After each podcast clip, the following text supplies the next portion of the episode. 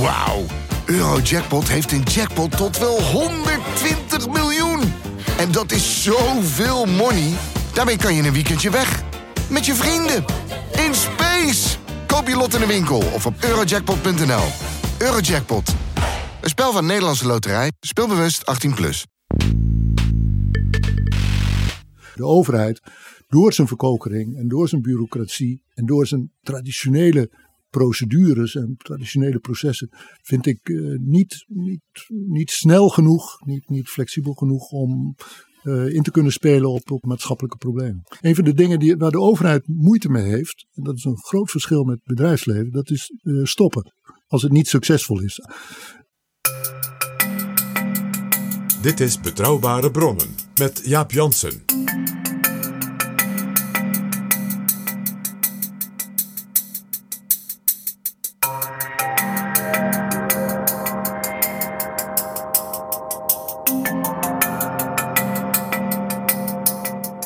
Hallo, welkom in Betrouwbare Bronnen, aflevering 120.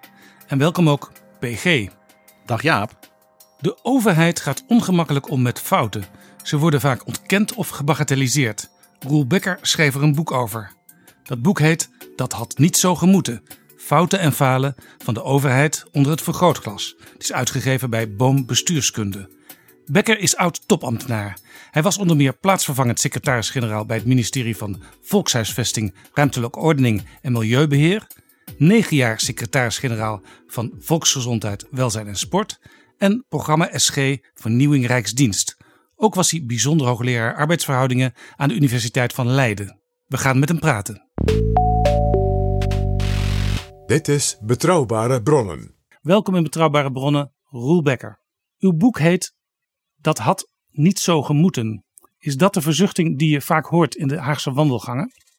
Ja, U heeft in uw boek een honderdtal casussen bestudeerd waar het misging. Als ik ze even doorkijk, heel veel ken ik nog uit de media en uit de Haagse wandelgangen. Maar als je dat allemaal op een rijtje ziet, dan lijkt het wel heel erg. Is het zo erg? eh, het lijkt natuurlijk erg omdat het in, één boek eh, wel heel veel is. Het zijn toch allemaal redelijk recente voorbeelden. Nou, ik heb de laatste 25 jaar eh, bekeken. En, en ja, dit is natuurlijk een tamelijk willekeurige selectie. Het zijn, zijn eh, eigenlijk zaken waar ik zelf weet van heb, kennis van heb, eh, die krant hebben gestaan. Maar bijna alle gevallen heb ik ook wel op een of andere manier iets mee te maken gehad. En dat, dat is een tamelijk subjectief criterium natuurlijk. Dus het totaal aantal zaken dat, dat fout is gegaan, strategisch niveau, eh, maar vooral ook op uitvoeringsniveau, zal ongetwijfeld veel groter zijn. Eh, maar dit is wel een, ja, een, een- in mijn ogen een redelijke eh, doorsnede. Is de kans dat dingen misgaan in overheidsorganisaties groter dan in andere organisaties? Ik geef wel aan dat, dat er bij de overheid een aantal factoren aan de orde is die de kans op fouten behoorlijk vergroot. En dat, dat, dat is zonder meer waar. En ik ken ook bedrijven waar de, de kans op fouten eh, geminimaliseerd wordt. Eh, en, en heel veel aandacht is voor het eh, tegengaan van fouten. Ik ben zelf president-commissaris van een, een grote eh, oliemaatschappij in Nederland. Eh, Esso? Esso. eh, en als je ziet hoe, hoe stringent daar wordt omgegaan met, met het voorkomen van, van, van fouten, dat, dat, dat kan de overheid nog wel een puntje aan zuigen. Denkt u, als ik dit allemaal had geweten wat ik nu bij Esso meemaak en hoe strikt ze daar in bepaalde procedures zijn, dat had ik ook eigenlijk wel willen toepassen in Ja, mijn overheidsverleden. Ik heb zelf ook eh, bij een bedrijf gewerkt, Twijnstra Gudde, eh, als, als consultant. En ik heb heel wat van de dingen die ik daar geleerd heb eh, meegenomen naar de overheid. Bijvoorbeeld projectmatig werken. Dat, dat is ja, bij Twijnstra Gudde en trouwens ook bij ESSO. eh, dat, dat zit gewoon in het genetisch patroon. Dat, dat, dat, eh, daar sta je mee op en eh, daar ga je mee naar bed. Eh, als je kijkt hoe slordig dat dat bij de overheid gaat. Ik heb projectmatig werken bij de overheid wel eens aangeduid als het bouwen van de Sagrada Familia. Eh, we beginnen ergens aan en het moet er vooral mooi uitzien. Wanneer het klaar is weten we niet en wat het gaat kosten al helemaal niet. En dat, dat kan natuurlijk niet. En de architect die sterft omdat hij tegen een tram aanloopt. Eh, Gaudi was die, eh, dat zou kunnen, ja. ja. Voor, eh, kijk, het gebouw is nog niet klaar. Het, het is al meer dan 100 jaar. eh, In de jaren tachtig heb ik les gehad van Herman Tjenk Willink als Ja. student. En die zei altijd, je kunt eh, de overheid niet met een bedrijf vergelijken. De, de BV Nederland die bestaat niet. Dus er is wel degelijk een verschil. Dat is zo, maar kijk, overheid en een bedrijf is sowieso al een onzinnige vergelijking. Je kunt best functionele processen van een overheidsorganisatie vergelijken met functionele processen bij een bedrijf. Noem maar wat, de Belastingdienst en, en een grote verzekeringsmaatschappij hebben ongeveer hetzelfde soort administratieve systemen. Ze moeten innen en tegenwoordig moet de Belastingdienst ook uitkeren. Ja, en een, een beperkt aantal parameters eh, eh, en vooral heel veel. Het gaat om miljoenen rekeninghouders of miljoenen belastingplichtigen. En elk geval is weer anders. Elk geval is weer anders, maar er zijn hele strenge, strenge regels. Het moet ook eh, zeer eh, rechtmatig, zowel bij een bank als bij een eh, overheid. Dus je kunt daar veel van leren, maar de tegenstelling overheid-bedrijf is, is onzin. Nou is misschien ook een groot verschil tussen overheid en bedrijven of andere organisaties. Bij de overheid, zeker als de politiek erbij betrokken is, staat er permanent de camera en de microfoon op. En u schetst een patroon in uw boek. U zegt als er iets misgaat, dan wordt het vaak ontkend of het wordt gebagatelliseerd.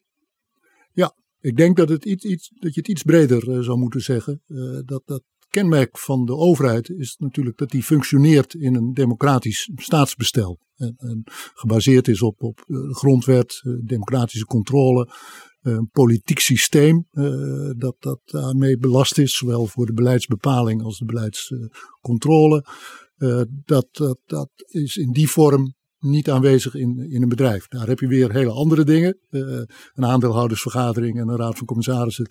Dat zijn ook eh, bijzondere fenomenen. Maar eh, met name dat politieke systeem is wel, wel een, een, ja, een hele bijzondere factor. Die, die ook wel, wel verklaart waarom sommige dingen heel ingewikkeld en moeizaam gaan bij de overheid. U zegt ook, de overheid zoomt bij problemen uit. En dan ga je het minder scherp zien. Maar de media en de Tweede Kamer, Ja. die zijn juist geneigd om in te zoomen op het probleem. Ja, ja. De overheid heeft de neiging om te zeggen van, van eh, ja, eh, het is wel fout gegaan, maar eh, u moet wel letten op de brede context en hoe moeilijk het was en hoe politiek ingewikkeld. En, en, en bovendien, het is nog te vroeg om het te kunnen beoordelen. Hè. Kijk naar, naar de reactie van de regering op de, de aandrang om te komen tot een evaluatie van de corona-aanpak. Zegt de regering ook, ja, dat is nog veel te vroeg. Eh, dus eh, men, heeft de neiging om uit te zoomen, eh, te nuanceren, te relativeren. Te zeggen, wel ja, bij ons gaat het niet goed, maar in, in Venezuela of in welk land dan ook gaat het nog veel slechter.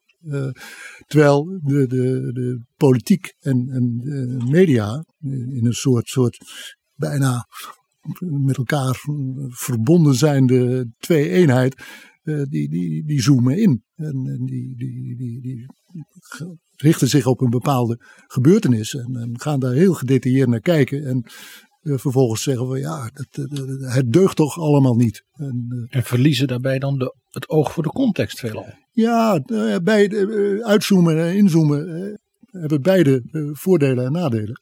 In, eh, in het boek kies ik eigenlijk voor de 50 mm lens. Eh, dus niet voor de eh, uitzoomlens en niet voor de inzoomlens, maar voor de, de, de 50 mm lens. Gewoon betrouwbaar, eh, een, een, eh, een algemeen een nuchter beeld eh, maken en niet de effecten eh, die je krijgt bij uitzoomen of inzoomen. Ik wil graag zo met u gaan kijken naar of er algemene oorzaken te vinden zijn waarop het vaak misgaat in het overheidsapparaat.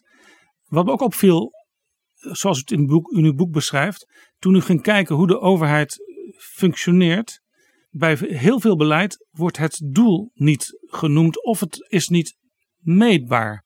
Ja. Dat vind ik eigenlijk ook nogal schokkend als dat bijna een patroon is. Ja, maar dat, dat, dat is toch een duidelijk patroon. En, en de Algemene Rekenkamer, eh, waar, waar ik veel aan heb gehad bij het schrijven van het boek. Een heel, heel nuttig eh, en, en goed instituut. Die signaleert dat al, al eh, heel, erg, heel erg lang. Eh, en, en soms zijn er geen doelen, soms zijn er geen meetbare doelen. Soms verpakt men het beleid in eh, een aantal ongelijkwaardige doelen. Een leuke categorie vond ik ook dat, dat het doel van het beleid wel wordt bereikt, maar niet door het beleid. Dat het wordt per ongeluk bereikt. Nou ja, in ieder geval door andere factoren. dat, uh, het is wel, wel vermakelijk om te zien hoe men dan toch als beleidsmaker of als politicus geneigd is om, om te wijzen op de eigen uh, superieure aanpak. Terwijl het vaak demografische factoren zijn of andere factoren die, die, die bepalend zijn. Dat is heel menselijk hè? Dat is heel menselijk, ja. ja. Het goed controleerbaar maken van je beleid maakt je natuurlijk ook kwetsbaar voor, uh, voor inzoomen. Dat, uh, dus je ziet dat men, men nogal eens geneigd is om, om daar, daar, daar, wat terughoudend in te zijn. Toen ik begon bij het ministerie van Volkshuisvesting ging het alleen maar over het nieuwbouwprogramma. Nou, dat was, dat was helder. 130.000 woningen per jaar. En waren het er 129.000, dan kreeg je de hele uh, Tweede Kamer uh, over je heen. Dus, uh, de Genevercrisis ja, van het ja, kabinet de Kwaai. ja, ja, ja, ja, dat was net voor mijn tijd. Ik, ik, ik ben bij het kabinet de Jong begonnen. maar toen zat toen ging dit naar de, naar de piek toe. Maar dat is dus eigenlijk heel prettig voor een, voor een ministerie als je zo'n doel hebt. Nou ja, enerzijds wel. Uh, want je, je kunt daarmee uh, ja, iedereen mobiliseren en zeggen van nou, uh, dit gaan we doen. Het doel heiligt de middel. Het leidde trouwens ook naar vervolgens naar die, uiteindelijk die bouwenquête die, die, van Klaas de Vries. Die, die, die de vinger toch wel op de. ja, want het gaat uiteindelijk om dat getal onder de streep op zo'n moment. Ja, ja, maar we hadden natuurlijk bij, ja, ja, we hadden bij volkshuisvesting natuurlijk wel, wel een, een hele verdedigingsmechanisme voor het geval de Tweede Kamer zou zeggen van, van ja, uh, je haalt je 130.000 woningen niet.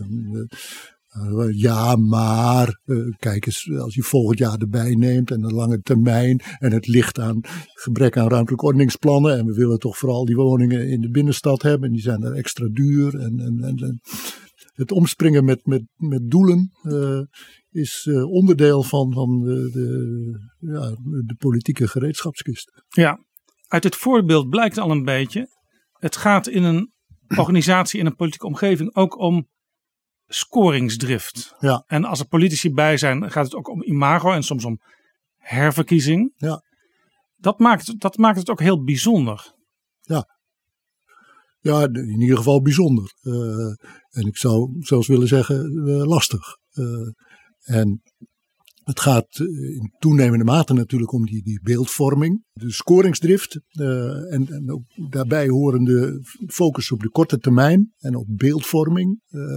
en, en uitstraling als politicus. Hè, dus je gaat niet, niet, niet, als politicus natuurlijk zeggen van nou, dit is allemaal goed gelukt, omdat we zo'n voortreffelijke ambtelijke dienst hebben. Uh, nee, het, het, is toch vooral de, de, de eigen overtuigingskracht en de communicatie met de maatschappij en de, het vermogen om ambitie te hebben en uit te stijgen boven jezelf en dat soort. Eh, en zou het ook kunnen, juist doordat er geen fouten gemaakt mogen worden, ja.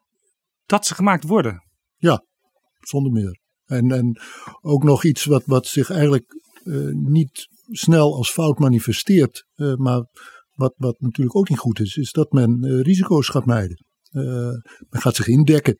Men, men, men, men, men gaat bergen informatie over de voortgang uh, toezenden. Uh, zodat vooral niet de relevante informatie goed, goed zichtbaar wordt. Ja, staatssecretaris Jack de Vries, dat ging over de Joint Strike Fighter, waar voor, die, voor de zoveelste keer naar de Kamer werd geroepen. Ja. kwam op een bepaald moment met een steekwagentje het Kamergebouw binnen. Een steekwagentje ja. met dozen vol papieren. En hij wenste de Tweede Kamer veel succes, want hij was toch transparant. Ja, dat, dat, ja zo kun je dat, proberen. Uh, ik heb dat één keer uh, grandioos zien mislukken. Ik heb het ook in het boek beschreven. Uh, toen staatssecretaris Broks van Volkshuisvesting bedreigd werd met een, een, uiteindelijk ook doorgegaande enquête naar de bouw. werd hem ook verweten dat hij te weinig informatie naar de Kamer had gestuurd. En toen had uh, een variant van een steekwagentje, ging toen ook naar uh, de Tweede Kamer. Uh, en dat werkte toch niet echt. Dat is ook niet de methode. Nee. Als u kijkt naar dingen die misgaan bij de overheid, kun je behalve dan wat we, we nu noemden, die scoringsdrift en de overgevoeligheid die daar juist weer uit voortvloeit, zijn er nog meer oorzaken te noemen die je vaak tegenkomt?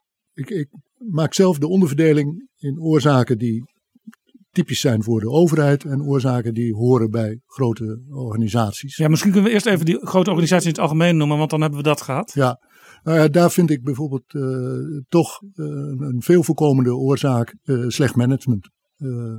en, en als je ook bij bedrijven analyseert waardoor het komt dat, dat, dat, dat, ze nu nou fouten worden gemaakt.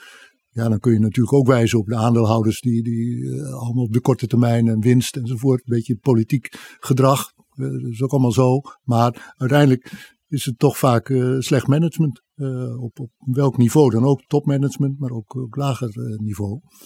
en het omgekeerde geldt ook. Dus, dus bedrijven die, die goed functioneren, vaak goed, goed, goed management. Nou, dat, datzelfde patroon zie ik bij eh, de, de overheid. Vandaar dat ik het ook in die categorie uh, zoek. Ja, en je hebt natuurlijk in, in elke grote organisatie heb je uh, last van bureaucratie, verkokering, groepsdenken. Ja, ja, ja. en dat is niet uniek voor de overheid. Uh, dat heb je in bedrijven ook. Nee, verkokering is natuurlijk ook vaak een succesfactor.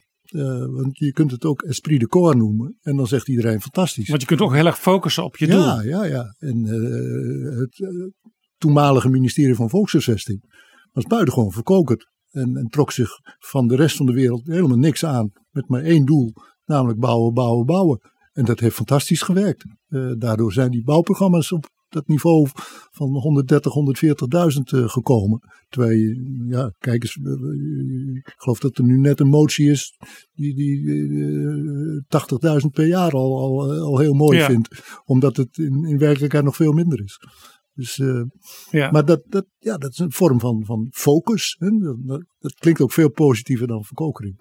Alleen, het gaat vaak te lang door. Uh, of het wordt te krachtig. Of je houdt geen rekening uh, we merkten bij volkshuisvesting op een gegeven moment dat er toch wel een heleboel woningen werden gebouwd, maar geen scholen. Geen sportvoorzieningen en winkels. Dus je hebt eigenlijk de neiging om door te gaan op de oude voet die tot dan toe succesvol was. Ja, ja, ja. Ja, en dat blijf je te lang doen. Een van de dingen die, waar de overheid moeite mee heeft, en dat is een groot verschil met het bedrijfsleven, dat is uh, stoppen.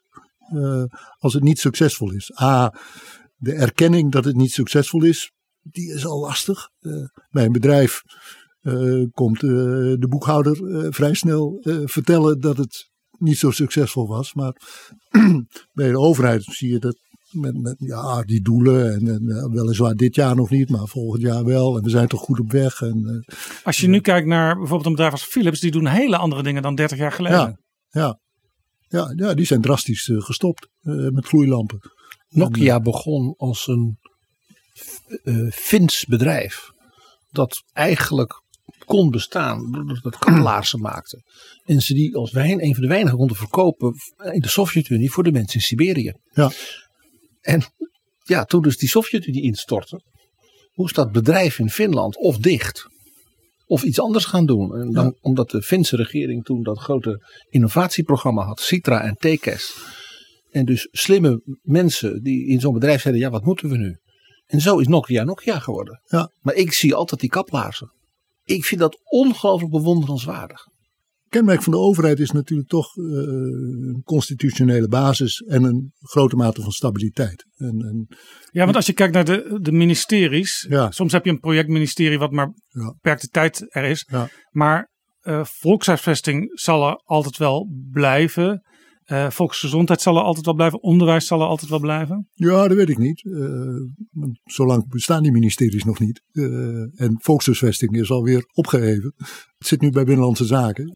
Maar het klopt. Je hebt een aantal hoofd. Je hebt, je hebt, je hebt, laten we zeggen, de Big Five. In, in, in alle landen heb je een, een, een baas. En, en, soms is het een, een hele sterke baas. heet die president.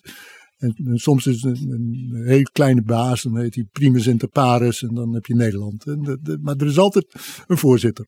Uh, dan heb je uh, een penningmeester, iemand die, die op uh, het geld let. je hebt iemand voor buitenlandse zaken. je hebt defensie, om je, je te beschermen.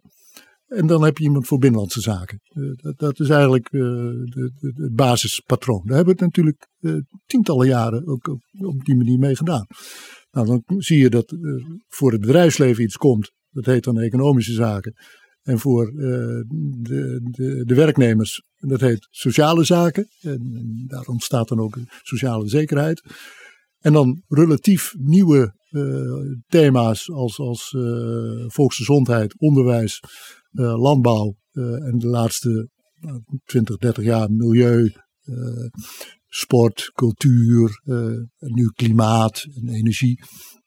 En, maar de, de, de kern is nog steeds daar. En, ja. ja. Waar ik dan wel voor pleit is die, die, die verkokende organisatie die ons, laten we zeggen, heel goed na de Tweede Wereldoorlog tot, laten we zeggen, 10, 20 jaar geleden geholpen heeft dat, dat, daar moeten we eh, voorzieningen voor treffen om daar uh, van af te raken. Die verkokering die slaat te ver uh, door. De maatschappelijke problemen houden zich niet aan de indeling van de staatsalmanak. Dat, dat, is heel onverstandig van die problemen, maar uh, zo is het nou eenmaal wel. Leider voor die taatzachen, zoals de Duitsers dat ja, zeggen. Ja. En, dus daar moet je veel flexibeler mee omgaan. En die flexibiliteit is voor een grote bureaucratie moeilijk uh, op te brengen. Ja, en, en, er wordt ook vaak gezegd, hè, als je pleit voor verandering, eh, bij kabinetsformaties gebeurt dat ja. wel eens. Dus ja, laten we het nou maar niet doen, want daar zijn we weer drie ja. jaar bezig om de hele boel om te gooien. Ja, dat is, dat is inherent eraan. En de, onze veranderingssnelheid uh, is, is veel te laag. Dat moet hoger en dat kan nog hoger. De overheid, door zijn verkokering en door zijn bureaucratie uh, en door zijn traditionele procedures en traditionele processen vind ik uh, niet, niet, niet snel genoeg, niet, niet flexibel genoeg om uh, in te kunnen spelen op, op die, die maatschappelijke problemen. Nou noemt u in uw boek uh, als voorbeeld van iets wat je in elke grote organisatie komt en zeker ook bij de overheid, een gebrek aan verbinding tussen de beleidsmakers en de uitvoerders. Ja. En dan heeft juist de overheidsorganisatie, die heeft die uitvoerders de afgelopen tientallen jaren wat op afstand gezet. En je zou kunnen denken, dan kun je het ook beter overzien. Want als er ergens iets misgaat, dan kun je dat ja. isoleren en verbeteren. Ja, wij hebben dat in Nederland een beetje hybride uh, gedaan. We hebben zo, zo 30, 40 jaar uh, geleden met bewondering naar uh, Zweden en Denemarken, Noorwegen gekeken.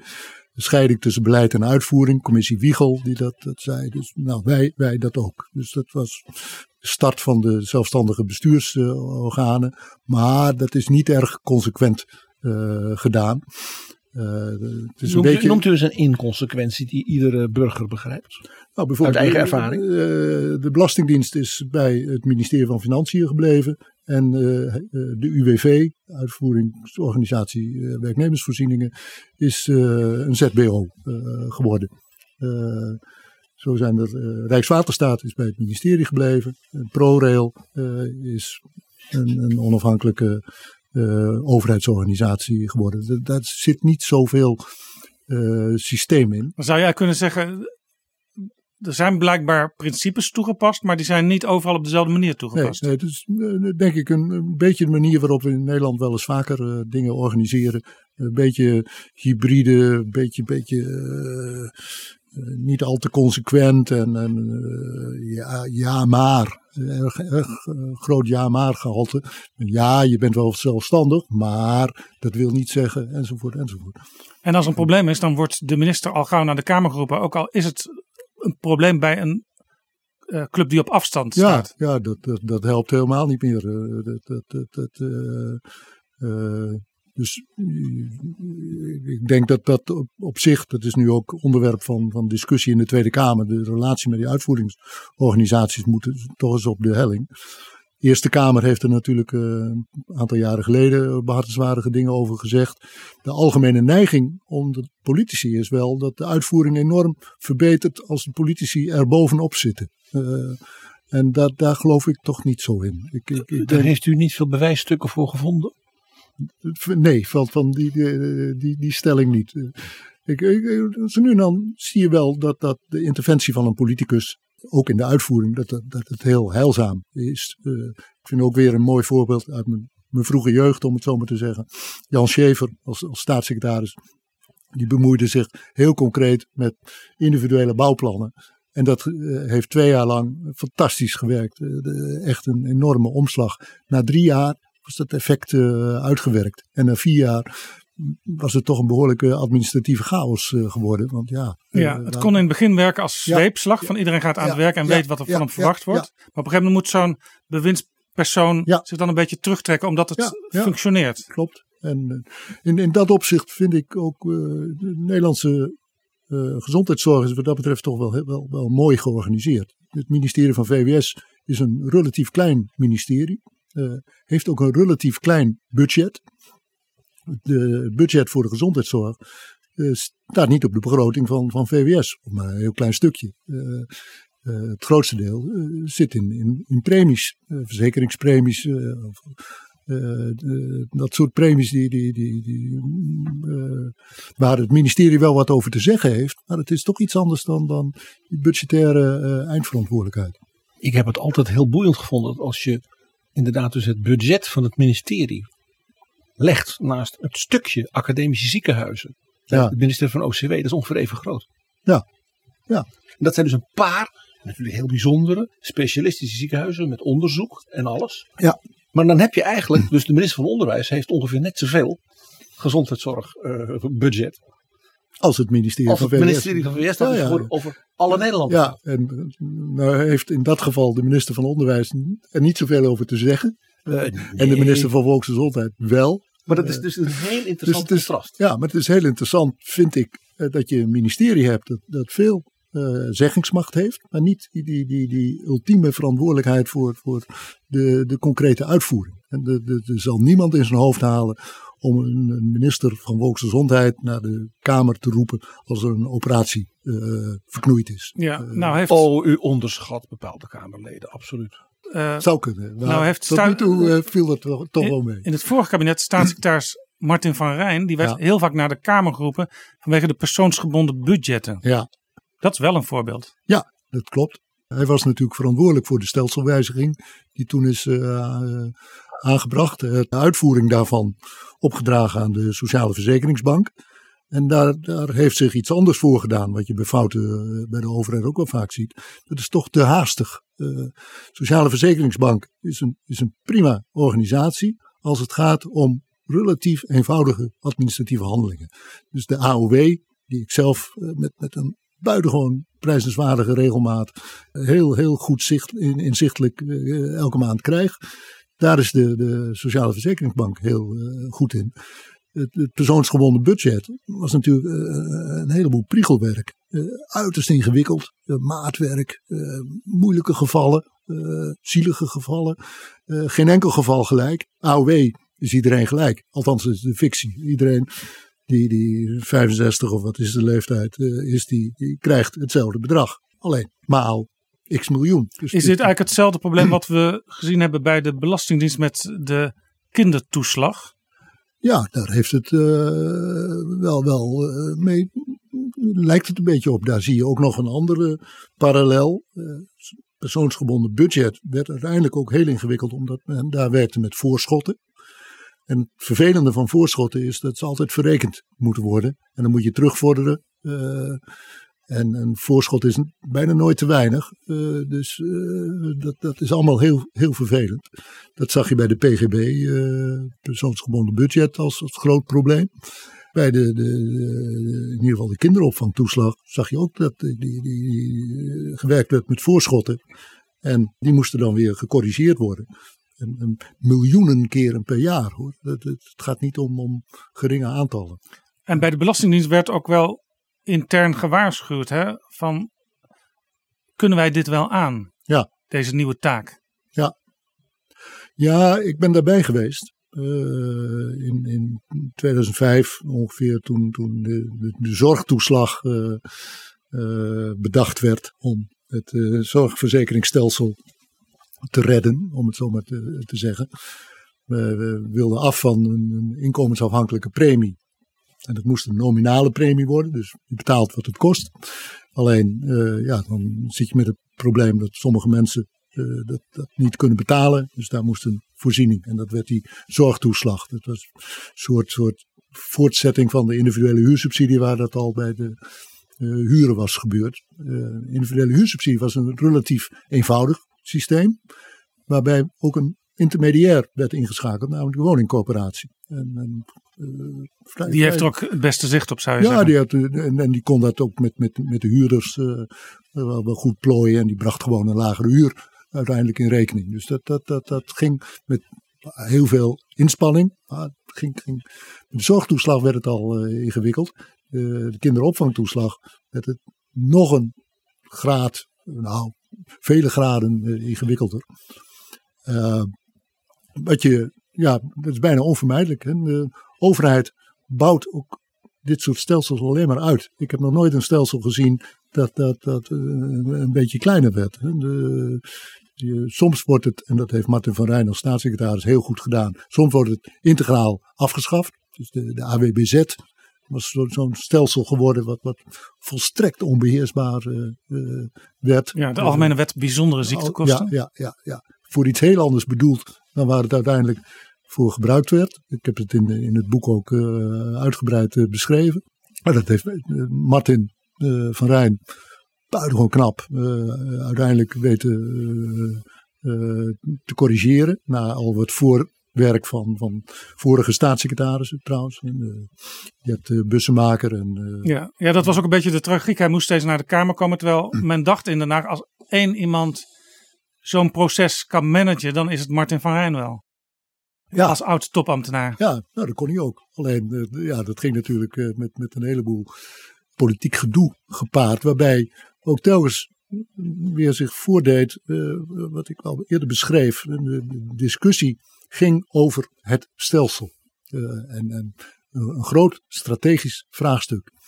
Vervolgens werd er in plaats van uit, uitgezoomd, werd, werd er ingezoomd. En er werd, werd gezegd van ja, maar verpleeghuis X, patiënt Y. Uh, en die is tussen wal en schip terechtgeraakt. Dus het stelsel uh, deugt niet, of de stelselwijziging uh, deugt niet. En, het is een beetje dat als er uh, iemand tegen een paaltje aanrijdt, je zegt de verkeerswetgeving dat je bij rood moet stoppen. Moet stoppen. Ja, ja, ja, ja, ja. En soms, kijk, als natuurlijk op grote schaal duizenden mensen tegen dat paaltje aanrijden, dan zou je kunnen afvragen of dat paaltje wel op de juiste plek staat. En dat, dat, dus je, je moet wel kijken naar, ja. naar wat er ja, werkelijk gebeurt. Dit, dit dacht ik ook vaak als er vroeger weer een Kamerdebat werd aangevraagd over iemand uit de TBS die ontsnapt was. Ja. Moest meteen de minister naar de Kamer komen. Ja. Terwijl je kunt ook zeggen, ja, we gaan één keer per jaar een groot debat over het systeem ja. doen. En dan nemen we een aantal voorbeelden bij. Ja. Maar bij elke ontsnapte, dat is een beetje ja, veel maar dan, dan gaat het leven. En dan, dan krijgt de, de, de, de, het, het voorval ook, ook, ook een, een, naam en een gezicht. Bij, bij VWS waren altijd erg beducht voor uh, tweede helft november en de maand december. Uh, want dat was altijd de periode van, van de, de, de, de zielige gevallen. De, de, en die werden dan met, met, met, met, nou, met, soms zelfs met foto en al uh, in, in, in, beeld gebracht. Want het werd koud, de kerst kwam het eraan. koud en, en uh, iedereen die, die, die voelde toch dat hart uh, wat, wat groter worden. En de wachtlijsten die zorgden dat die mevrouw haar heup niet kreeg. Nou ja, zulke dingen. Hè? Maar, maar het, het, zat vooral ook in, in de gehandicaptenzorg. En, en, en dus bij ons was altijd een zucht van verlichting als, als uh, de, de, het kerstreces daar was. Want dan, ja, dan, en in januari je, werd er weer met een schone lei begonnen. Ja, de, de, de, januari is sowieso al in, in, in, uh, nooit een interessante maand. Dus een stelsel kun je niet laten zien. Uh, en, en de meeste mensen zijn natuurlijk ook niet geïnteresseerd in, in, in de stelsels. Die, die, die, die willen, net als ik, dat, dat, dat elke maand dat, dat geld uh, ja. waar je uh, ja. recht op hebt uh, op, is op het, je rekening staan. Als we even naar de Belastingdienst kijken, is het terecht dat nadat de commissie Donner al had geschreven, er is daar sprake van institutionele vooringenomenheid. Ja. Een vrij zwaar stempel. Ja.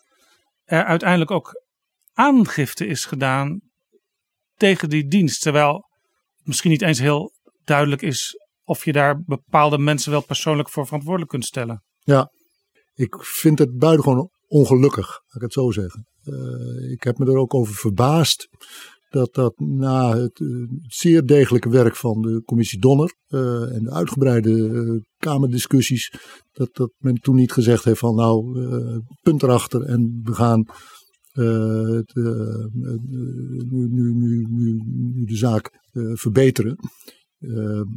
Eh, intentie om dat te verbeteren is natuurlijk ook bij de Belastingdienst, of bij de dienst toeslagen, eh, volop eh, aanwezig. Ja, er zijn nu ook twee nieuwe staatssecretarissen die ook in alles uitstralen. Wij willen dit Ja. oplossen voor iedereen. Ja, ja ik, ik vond het ietsje overdreven om er nou meteen twee staatssecretarissen weer, weer op te zetten. Dat, dat, dat, eh, voor, voor iets wat toch, toch een, een, een- ja, een, een, een, een, een, relatief beperkt eh, en vervelend. En, voor betrokkenen heel, heel lastig, maar eh, een overzienbaar probleem. En, eh, als je daar al. Toch een beetje window dressing vanuit de politiek. Ja, ja misschien. En, ja, ja, misschien. Koude drukte. Ja, nou, dat zou ik het niet willen noemen. Het, het is, het kan ook een recruteringsprobleem zijn geweest. Het, het, mm, de staatssecretaris Veilbrief zie ik nog niet eh, helemaal gelukkig worden bij, bij het eh, afhandelen van de, van de toeslagen. Dus ik, ik vind de, de andere staatssecretaris heel dapper dat ze die, die, die doet. Maar het is eigenlijk ambtenarenwerk wat ze doet. Ja, Eh, Alexander van Huffelen heeft ook met mensen persoonlijk contact. ja, prima. Maar maar dat, dat, is natuurlijk niet wat je moet doen. Want dan is het, het einde zoek. Wat mij in de hele zaak erg opvalt, is hoe gering toch de aandacht is voor de bron van de ellende. Dat is die, die vreselijke toeslagenregeling. Dat, daar, daar moeten we zo snel mogelijk van af. Nou, iedereen die, die schuift die hete aardappel eh, naar de verkiezingen en naar het nieuwe regeerakkoord en naar, enzovoort. Terwijl voor iedereen duidelijk is die er goed zicht op heeft dat, dat, dat je hier zo snel mogelijk vanaf moet van, van dit soort individuele toeslagenregelingen. Dat is- Hoe, doe je dat dan? Want blijkbaar was dit het beste wat men kon bedenken destijds. Ja, maar dit is natuurlijk eh, eh, een soort, nou, weer even een eh, Sagrada Familia, waarbij iemand bedacht dat het toch ook wel leuk zou zijn om nog een, een, een, een, uitbouwtje op de, de vijfde verdieping erbij te zetten. En, ik zei al, je had individuele huursubsidie. Nou, dat werkte nog net. Eh, zorgtoeslag kwam erbij. Hadden we niet moeten doen. Eh, hadden we ook niet onder moeten brengen bij de Belastingdienst. Maar dat was politiek op dat moment. Ja, het, eh, Ja, want het was wezensvreemd aan de Belastingdienst. En inmiddels zegt de Belastingdienst ook over alles wat over de belastinginning zelf gaat. Ja, wij kunnen eigenlijk geen veranderingen meer verwerken in het systeem. Nee, dat klopt. En wat ik wel vind, is een goede manager bij de overheid moet, moet niet alleen maar zeggen dat het niet kan, maar die moet ook zijn poot stijf houden. De Belastingdienst was vroeger, eh, in mijn beginjaren, harder eh, dan nu. Ik heb in de, in de, de oliecrisis van nabij eh, meegemaakt hoe er een, een, een heffingsregime werd bedacht voor investeringen. De selectieve investeringsregeling, de SIR net zo'n onding als, eh, en ook trouwens een selectie- selectieve investeringsheffing was er ook nog bij. Ja. Eh, Maar fijn voor het bedrijfsleven, hè, want die willen natuurlijk investeren en die wilden daarbij geholpen worden. ja, maar de, de, som, eigenlijk het principe was, er mag niks, eh, tenzij de overheid het, het goed vindt. En daar zat dus een, een, ook een fiscale component in, in dat hele regime. En daar, daar heeft toen, herinner ik me nog goed, de Belastingdienst van gezegd van, eh niet, dat, dat, dat kunnen wij niet uitvoeren. Is ook niet doorgegaan. Dat, eh, en dat moet je, vind ik, eh, als ambtelijke dienst stelliger doen. Dat vind ik ook het grote dit, dit voordeel. was dus zeg maar een, directeur-generaal die gewoon zijn poot stijf Ja, het was de, de, de, En nu toen een, een, een Ja. directeur efficiency belastingdienst. Zo heet En nu zien we een dienst waar ook eh, heel vaak de top weer verandert. Om, Ja. om de paar jaar Ja.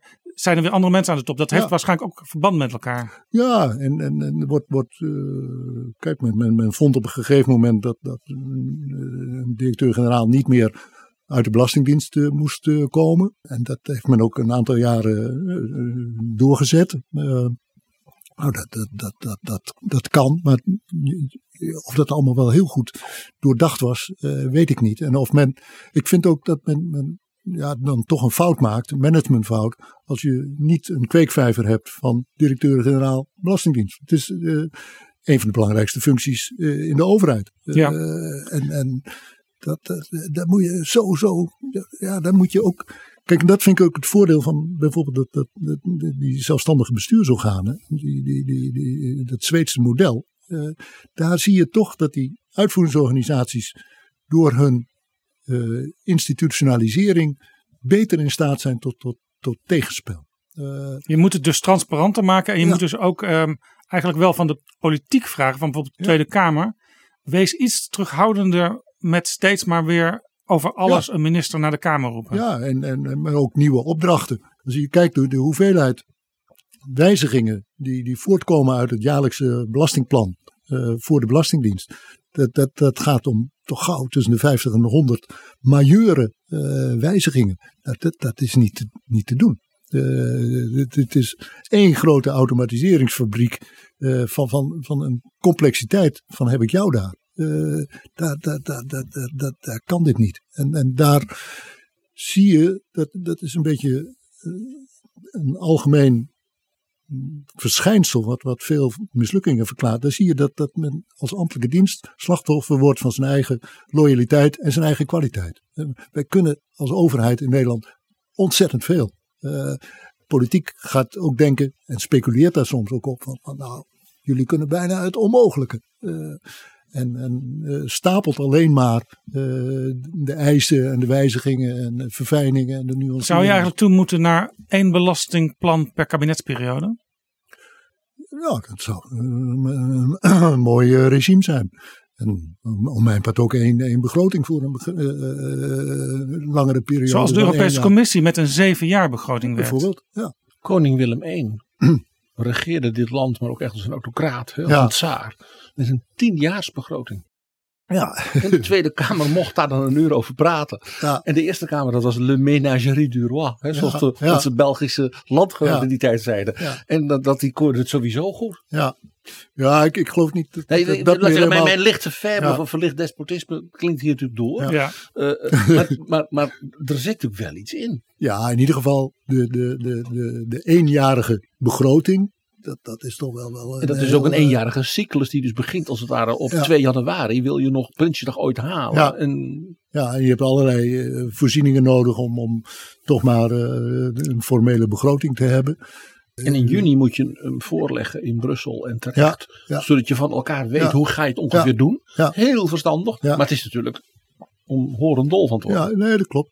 Ik vind nog erger trouwens, de, de, de- eerlijk gezegd, de, de, de, de andere kant van de begroting, dat is de verantwoording. Ja, als je ziet de, de geringe aandacht voor de verantwoording, dat hoort ook bij dat, dat proces wat ik in het boek eh, beschrijf. eh, eh, daar praat me maar liever niet over. De- de- Ja, ja, dit is ook waar de rekenkamer ook steeds op wijst. En waar Ja. enkele Tweede Kamerleden, en ze proberen meer zieltjes Ja. te winnen. Maar we hadden onlangs op bezoek in Betrouwbare Bronnen Joost Sneller, Kamerlid D66. En Bart Snels van GroenLinks. Ja, En die moeten ook in hun eigen fractie er steeds op wijzen. Ja, ja. Let heel erg goed op die verantwoording, want dat wordt vaak vergeten. het, het spoort trouwens met onze relatief geringe belangstelling eh, voor de uitvoering. Eh, dat, dat, en dan gaat die uitvoering eh, gelukkig in de meeste gevallen heel goed. Eh, dat is- er zijn, zijn voortreffelijke ambtelijke diensten. Eh, er zijn ook heel veel goede managers. Maar er is een, een, een, onderwaardering van, van de uitvoering. Als je Ja. eh, een hoge rang wil halen in de overheid, moet je naar het beleid. En, dan- en je zou ook kunnen zeggen, als je de verslaglegging goed doet, dan is de kans dat het nog beter gaat, die wordt ook vanzelf groter. Ja. Ja. Nog even over die Belastingdienst, want er is dus aangifte gedaan. Waar gaat Ja. dat toe leiden? Nou, eh, minimaal eh, tot een, een slechter functionerende belastingdienst. Want dit, dit, dit werkt natuurlijk desastreus uit op eh, de, de, de, de, de spirit van, van de Belastingdienst. Men, men wordt ook bang. Het is een soort horror situatie. Ja, dit is een horror scenario. Kijk, de kans dat het Openbaar Ministerie op korte termijn tot een besluit komt, vind ik, lijkt mij vrij gering. Het Openbaar Ministerie heeft ook nog wel wat andere dingen te doen. Eh, dus dat blijft ook boven de markt eh, hangen. Ja, eh, het is ook, ook merkwaardig om aangifte te doen tegen jezelf. Hè, want de Belastingdienst is onderdeel van het ministerie van Financiën. Ja, en de aangifte is door de secretaris-generaal gedaan. Ja, ja, samen met twee interim directeuren-generaal vond ik ook al een beetje uh, gek. Maar uh, de aangifte is door de secretaris-generaal gedaan namens twee staatssecretarissen. Uh, op basis van, van iets dat de, de minister die eventjes de zaak waarnam had toegezegd, namelijk een second opinion. Die, die ja, minister Hoekstra. Is, ja, minister Hoekstra. De Kamer was ineens heel blij, want hij deed allerlei toezeggingen. Ja, en, en hij wist ook van, van nou, ik, uh, ik ben niet degene die straks uh, uh, gehouden wordt. Aan, ja, aan, maar u ziet ook dit dus eigenlijk net als die benoeming van niet één, maar twee staatssecretarissen.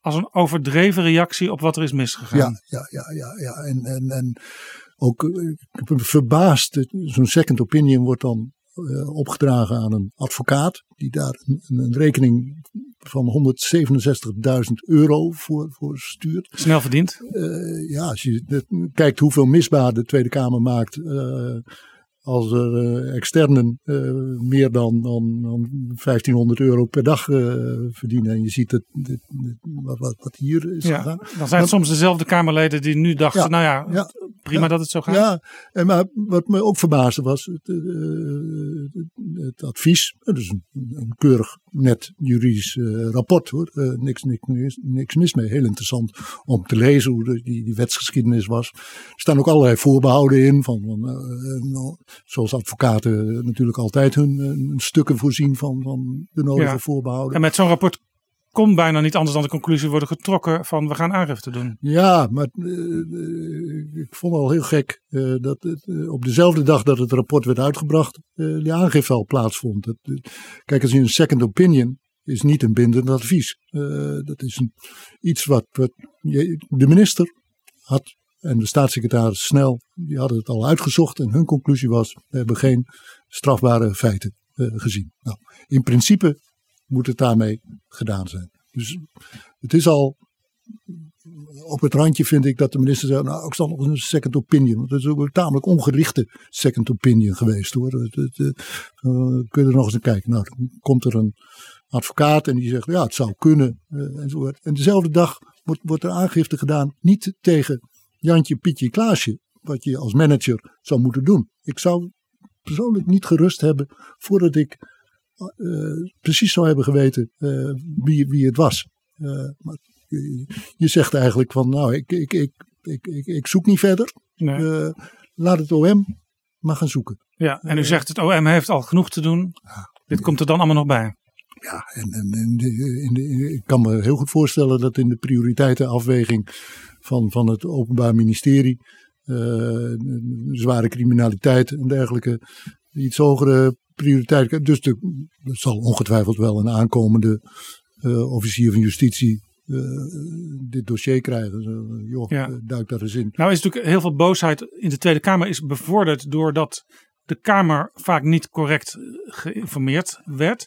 En dat ging zelfs door tot het niet correct informeren bleek vorige week van de commissie Donner. Dat bleek een ja. cruciaal stuk ook voor de commissie Donner niet bekend te zijn. En daar werden uh, Renske Leijten, Kamerlid van de SP, en Pieter Omtzigt, Kamerlid van het CDA, die werden daar heel erg woest over vorige week. Er werd in augustus besloten, we laten die ouders, ook al weten we dat het onterecht is, creperen onder beslag. Voorzitter, gekker moet het niet worden. En dan is deze notitie niet naar de commissie Donner gegaan. Ja, ik zie het aan u. Al die keren dat ik daarvoor op heb gevraagd. Al die keren dat die ouders op de televisie moesten met hun zorgs. Weet je hoe ze zich afgelopen weekend voelden? Ze hadden er geen, echt geen hoop meer op dat er nog iets zou veranderen. Het lukt niet. Het lukt niet. We hebben ons ingezet en ook de staatssecretaris heeft zich ingezet om het opzetgolven schuld geregeld te krijgen. Maar we worden permanent, permanent niet geïnformeerd. We kunnen onze taak niet doen. We kunnen niet rechtzetten wat er fout gaat. Het is echt, ik ben, nou ja, laat maar. De heer Omtzigt. Voorzitter, ik kan mezelf moeilijk bedwingen. Dit is echt heel pijnlijk. Is dat dan terecht dat die Kamerleden daar zo boos over zijn? Want uit wat u tot nu toe zei, blijkt eigenlijk, er is heel veel misgegaan. Er moet nu een ander stelsel komen, maar laat dat dan even gebeuren. Ja, ik, ik kan me wel voorstellen, de Kamerleden die zich zo hebben vastgebeten in deze zaak. eh, en die dan geconfronteerd worden met een document dat ze niet kenden en dat ze graag gezien hadden. Dat die boos eh, worden. Ja, Eh, ze werden zelfs emotioneel. ja, dat, dat, dat, dat, dat, dat, dat, dat, zag ik en dat hoorde ik.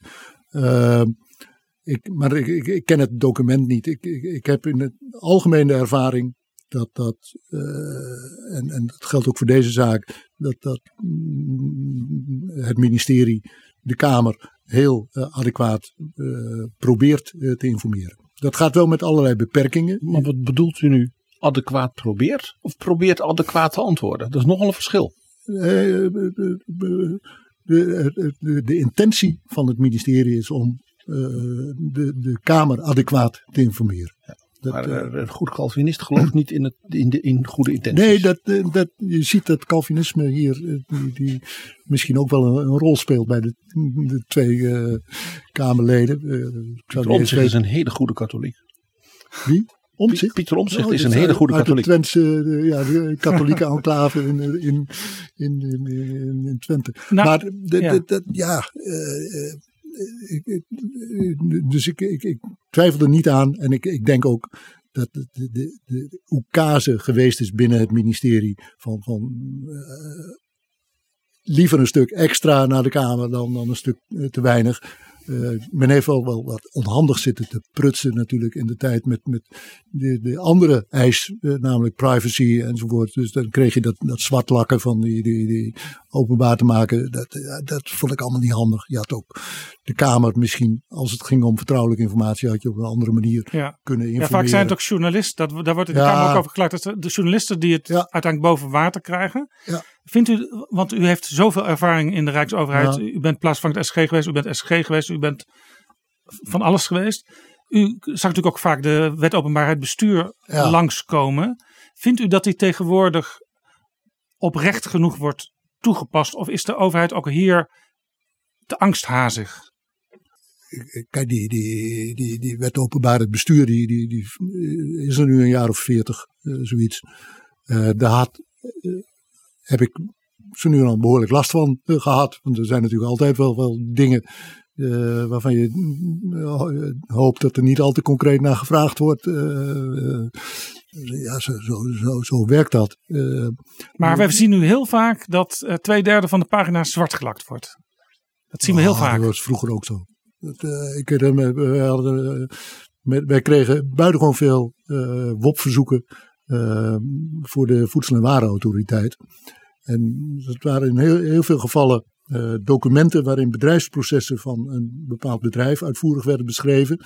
En de aanvrager was een concurrerend bedrijf. Ja, Eh, maar dat, dan begrijp ik wel dat het logisch Ja. is dat je dat allemaal ja, niet... maar eh, zulke dingen. Kijk, en, en privacy en, en je hebt het, de persoonlijke beleidsopvatting. Ik, ik denk ook dat, dat, dat je wel in de gaten moet houden dat, dat als ambtenaren er rekening mee moeten gaan houden dat hun advies of hun opvattingen in Of de krant hun, komen. Of hun appjes. of hun appjes, eh, dat ze dan eh, toch eventjes eh, nadenken van, van zal ik het wel op papier zetten? Of, of zal ik het in, in een appje doen? Dat, dus je moet, ik, ik- ik denk wel een herijking, herijking van, van die, die, die, de WOP. Op, op, op zich nuttig, maar eh, die, die, die WOP, eh, ja, eh, dat is onderdeel ook van een, van een, van een spel. En, Ja. journalisten klagen al, ja, we, we moesten zo lang wachten. En je kunt, kunt tegenwoordig krijgen, geloof ik, zelfs compensatie eh, als je niet op tijd. en er zijn, zijn mensen, dat is toch het geval van die, die, die ene burger. Die, die, die gewoon, gewoon een behoorlijk salaris verdiende. doordat hij elke keer Ja. Compensatie kreeg voor het Ja, ik- te laat. eh, ik, ik hoor het, u vindt het de praktijk te, te ver eh, doorgeslagen. Ja, maar ik vind het niet dramatisch. Nee. Ik, ik vind die WOP, eh, de, de, de- de- ja, Dit is Betrouwbare Bronnen, een podcast met betrouwbare bronnen. We keken net naar de Belastingdienst. Dat Ja. was altijd een zeer gerespecteerde dienst. Ja. Die heel goed functioneerde. Nog Dat, steeds. dat geldt ook voor het ministerie van Justitie. hè. Dat had ook een hele grote, hoge reputatie. Toch komt justitie ook vaak voor in uw boek bij Ja. voorbeelden van dingen die misgaan. Hoe, hoe, kan het dat dat bij justitie zo vaak gebeurt? Ja, eh, justitie was een, een, een, een heel gerespecteerd en zwaar departement in de tijd dat de, de, de aandacht nog volledig lag op, eh, laten we zeggen, de, de rechtsstaat. eh, de wetgeving enzovoort.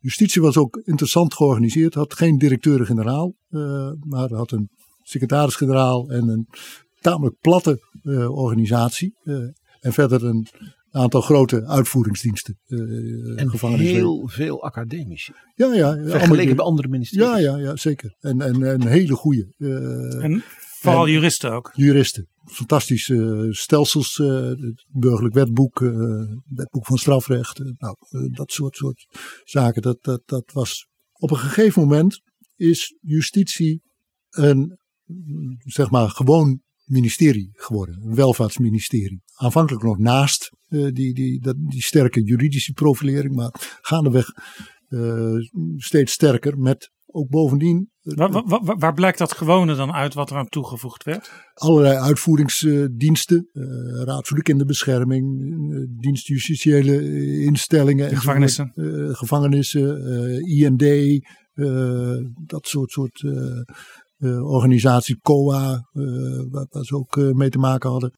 Het werd ook een dienst waar, eh, net als bij Defensie, voor geld, dat, eh, dat, dat de, de dienst zijn eigen uitvoering doet. Ja, Eh, ja. ik, ik zei net al, het ministerie van Volksgezondheid heeft geen ziekenhuizen. Eh, die die stimuleert de ziekenhuizen, maar heeft niet, niet eigen ziekenhuizen.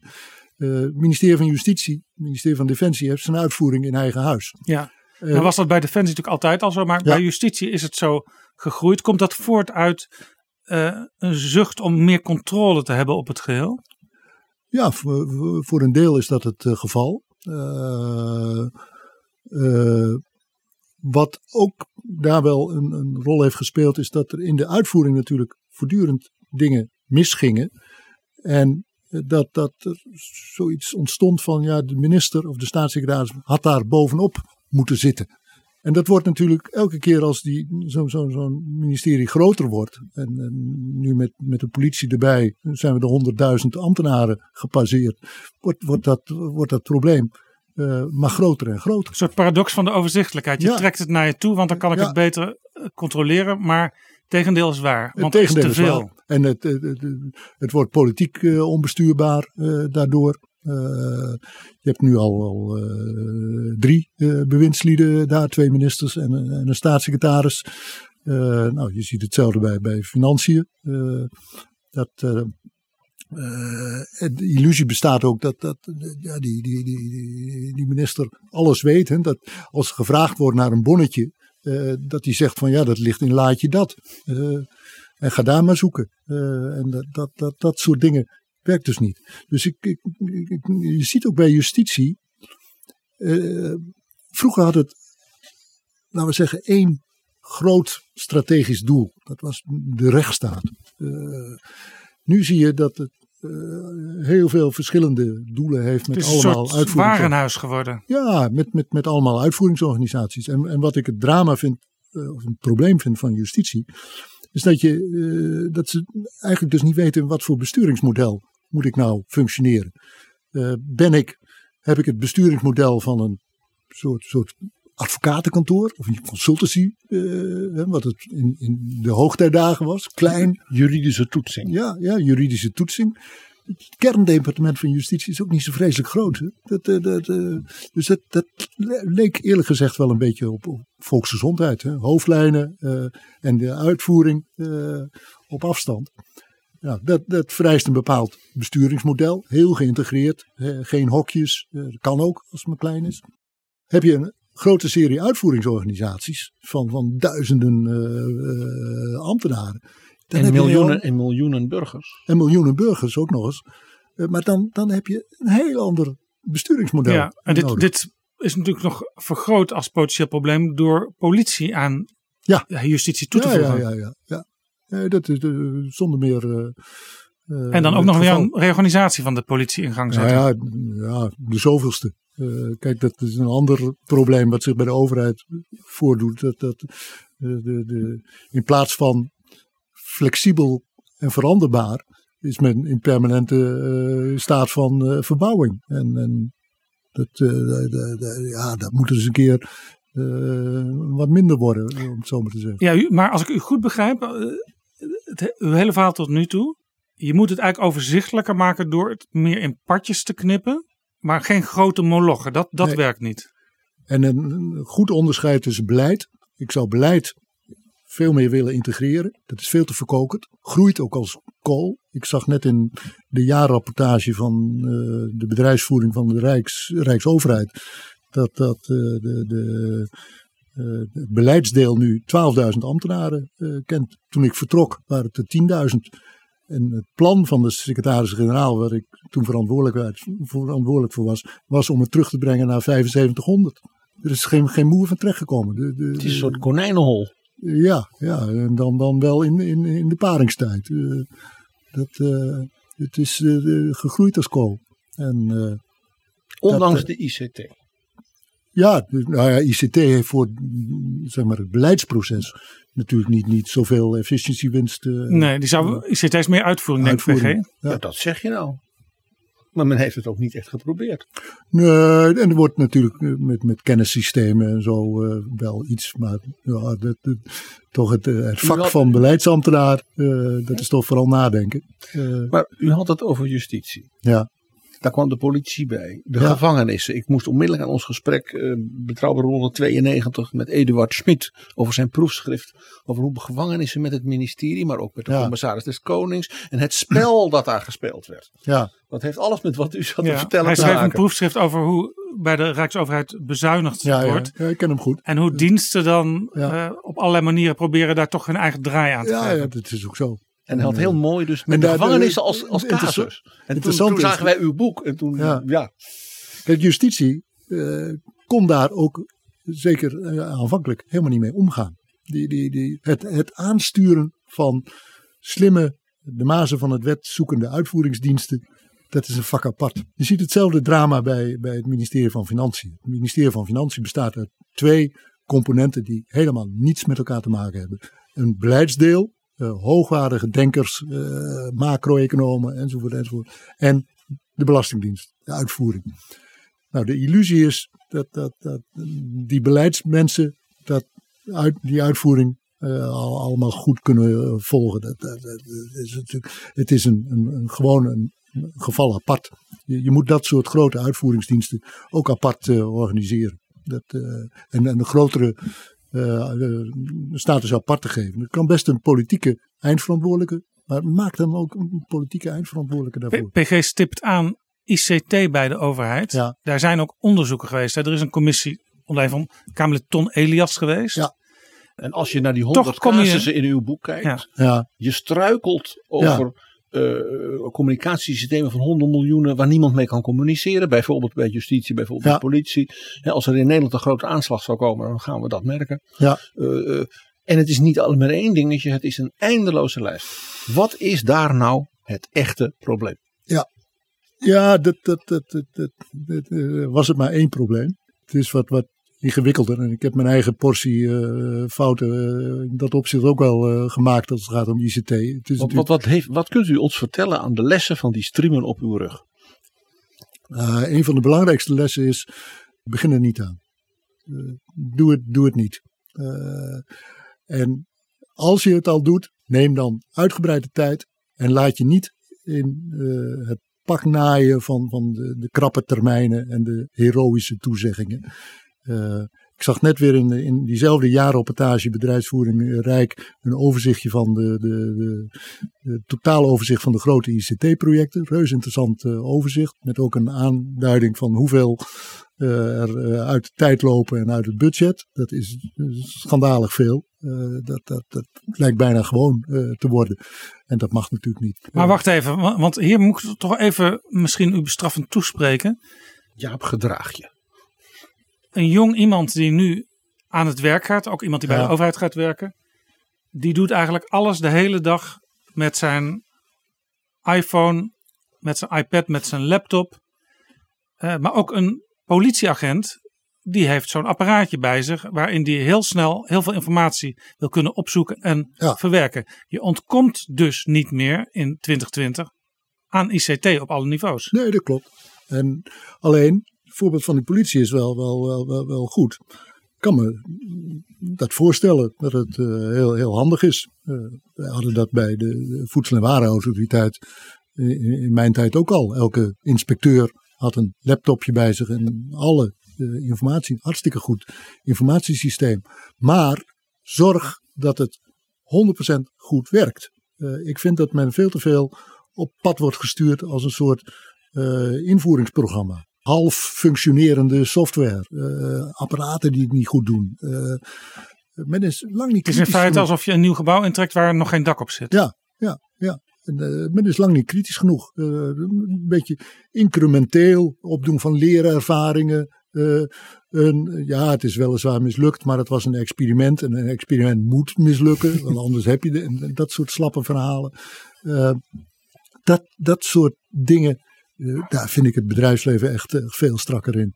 Daar, daar gaan natuurlijk ook, regelmatig dingen mis, maar, maar eh, het lijkt vind, ik vind het allemaal nog veel te vrijblijvend. En Als je kijkt naar de hoeveelheid geld, er wordt nu bij het Rijk alleen al per jaar een miljard euro aan, aan ICT eh, uitgegeven.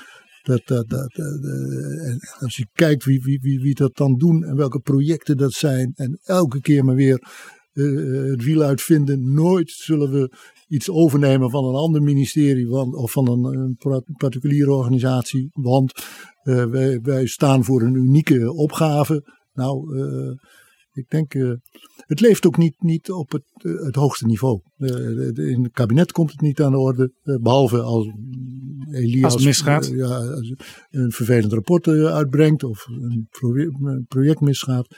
Het secretaris-generaal eh, eh, hebben er Eh, Hebben we, in, hebben, we kijk in, op. hebben we in het volgende kabinet een tijdelijke minister van ICT nodig of juist niet? Nee, juist niet. Ik denk dat, dat een van de vervelende dingen van ICT is dat het gezien werd als iets aparts.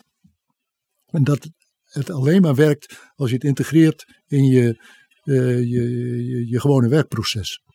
Dus je moet vooral niet een minister voor ICT hebben, want eh, dan wordt het weer zoiets van, van dat, dan zie ik het al voor me in het kabinet. Het probleem wordt dan geparkeerd Ja, bij de nieuwe precies. bewindsman. Van, van eh, oh, ICT, daar, gelukkig heb ik daar geen zorgen meer over. Dat doet hij. Dat doet eh, Jan eh, Ja. of Piet Ja. of Klaas.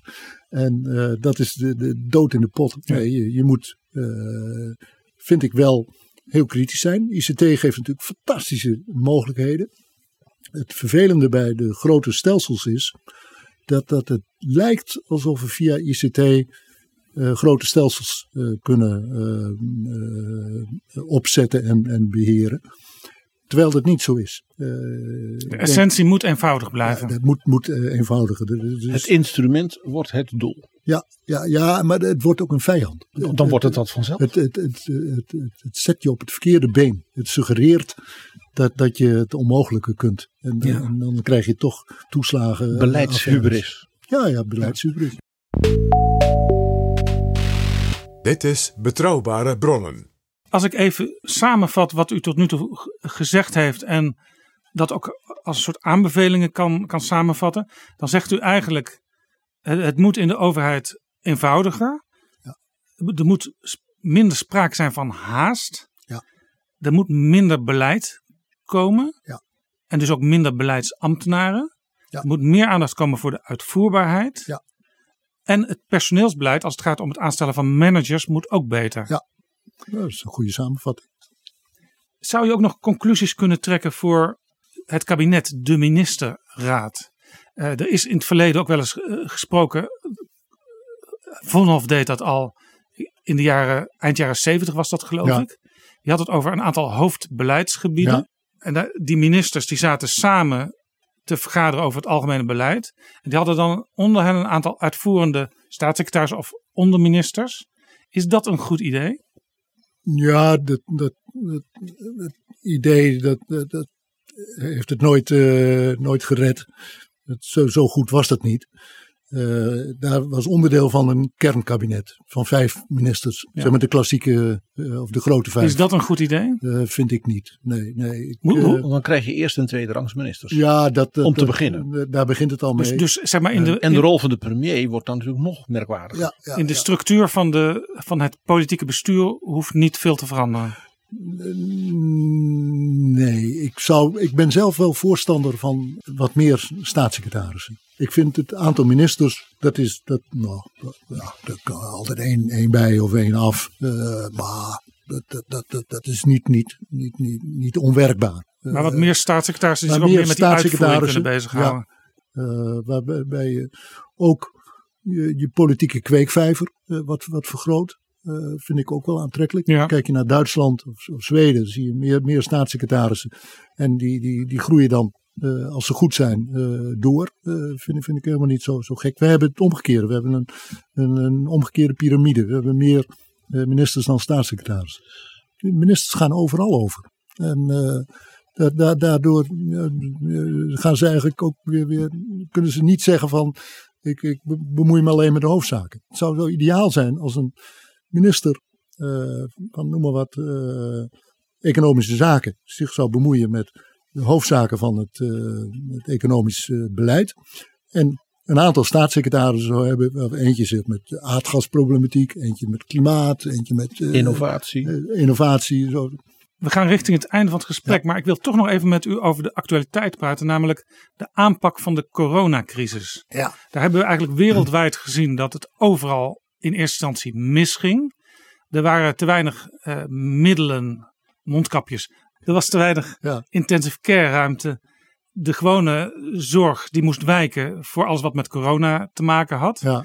Dat kun je zeggen, nou, wereldwijd was men niet voorbereid op de pandemie waarvan Nee. men eigenlijk wist dat die zou komen. Als we naar de volgende fase kijken en dan op Nederland focussen, hoe is dat gegaan? Want we zagen ineens allerlei deskundigen die het kabinet adviseerden. We zagen minister-president Rutte die ineens het voortouw nam samen met de minister van Volksgezondheid. Eerst was dat Bruno Bruins en later eh, werd dat Hugo de Jonge. Ja.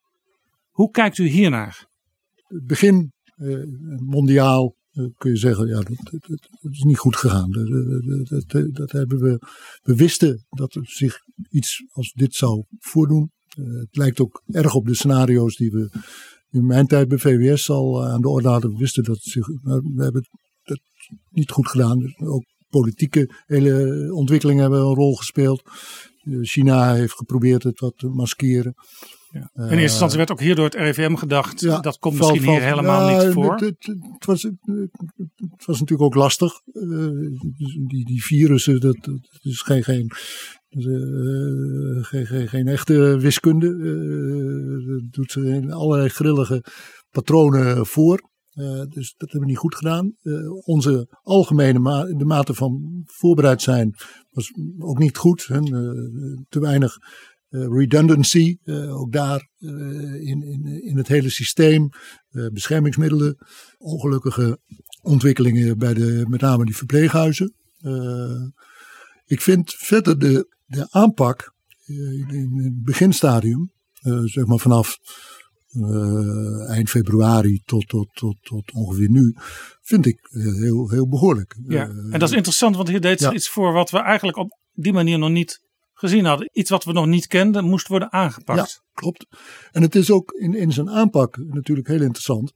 Om een paar dingen te noemen die, die, die eruit springen. Men, men heeft na een, wat, wat, ongelukkige beginfase gekozen voor, voor twee eh, gezichten. Eh, de minister-president en de minister van VWS. Eh, dat, dat waren de, de, de algemene gezichten. En dan nog twee, of drie gezichten, een beetje erachter, drie, vier gezichten.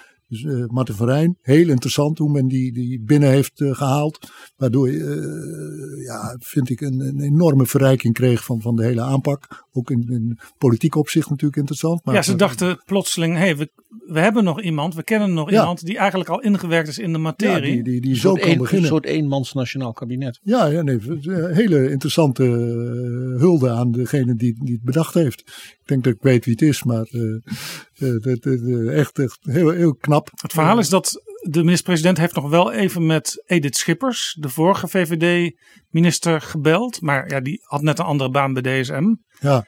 En toen werd al snel naar Van Rijn gekeken. Ja, dat, eh, ja in Edith Schippers en Marten van Rijn was een gouden koppel. Dus, eh, maar eh, dus de, de aanpak met, met twee ministers en verder dan, dan Grapperhaus als het, eh, en Kool, Kool eh, en, en, en Wiebes een klein beetje. Maar, eh, En, vrij, en het gezicht van de wetenschap. Nou, dat is het tweede interessante. Het Outbreak Management Team. Dat, dat, dat, dat is toch een, een mooie vondst geweest. In het Engels, hè? Ja, maar het was lastig. We hebben de- het, is opgericht toen ik SG was. Het is allemaal uw En, schuld. Het is allemaal mijn schuld. We hebben toen ook dat Centrum voor Infectieziekten opgericht. Dat was naar aanleiding van de SARS. Eh. En daar hebben we eigenlijk heel veel plezier van gehad. Jaap van Dissel was de huidige directeur van het Centrum voor Infectieziekten. Dus niet de hoogste baas van het RIVM. Het is ook interessant dat, dat je dus niet een soort, soort wethouder hacking-achtige verschijnselen zag. Dat, dat er ineens allemaal directeuren-generaal, Nee, het was de meest secretaris-generaal... deskundige in het apparaat Ja, die dat het was ging doen. de, de spokesman. eh, en die had Ja. het Outbreak Management Team, wat, wat geen vast team was, maar een heel eh, breed samengesteld eh, team van deskundigen. Ik vond het samenspel tussen de, de politieke gezichten en eh, het ambtelijke gezicht heel goed. Eh, en verder eh, heeft men op hele effectieve wijze gebruik gemaakt van het veld. Dus de, de bekende namen als Ernst Kuipers, Diederik Gommers, Sijbesma voor, voor die testen enzovoort. Eh, men, men heeft eigenlijk een soort, soort netwerkaanpak gekozen in plaats van een traditionele bureaucratische eh, aanpak. En, en dat, dat vind ik wel, wel heel en veel. dus ook eh, heel helder voor iedereen die het waarnam. En bijna Ja. elke Nederlander zat af en toe naar die persconferenties Ja, te kijken. Je zag de deskundigen. En je zag dat daar uiteindelijk een politiek besluit op gebaseerd werd. Ja. En dat, dat, eh, dat Dus de verantwoordelijkheden die waren ook duidelijk. Ja, was eh, in mijn ogen heel helder. En ik heb eh, het is vergeleken met, met de aanpak in, in België, Frankrijk, Verenigd Koninkrijk. Nou, Verenigde Staten wil ik het er helemaal niet over hebben.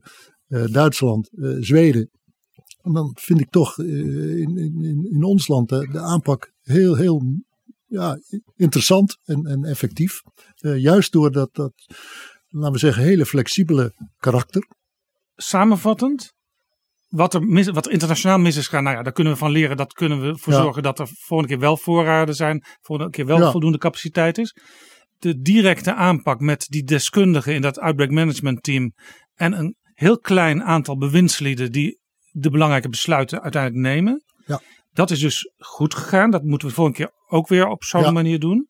Zijn er ook dingen die niet goed gegaan zijn en die de volgende keer misschien anders zouden kunnen? Ja, ik denk dat, dat een van de dingen die, die je nu eh, waarneemt, is dat, dat, je, eh, dat er een veel grotere differentiatie eh, had moeten plaatsvinden. Differentiatie naar regio.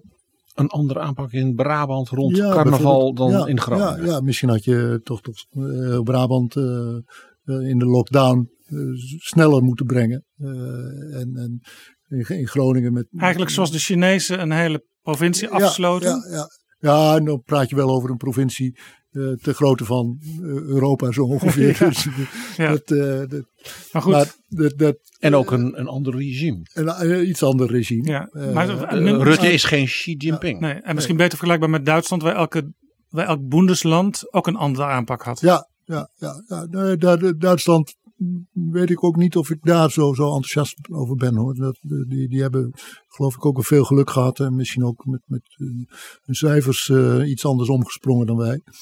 Eh, maar die differentiatie, je zag ook dat, dat uiteindelijk ja, het toch een, een, een probleem is voor de oudere bevolking en niet, niet de jongeren. Dus ook in dat opzicht zijn toch misschien die scholen, eh, had, had men niet het politieke besluit moeten nemen, maar Ja.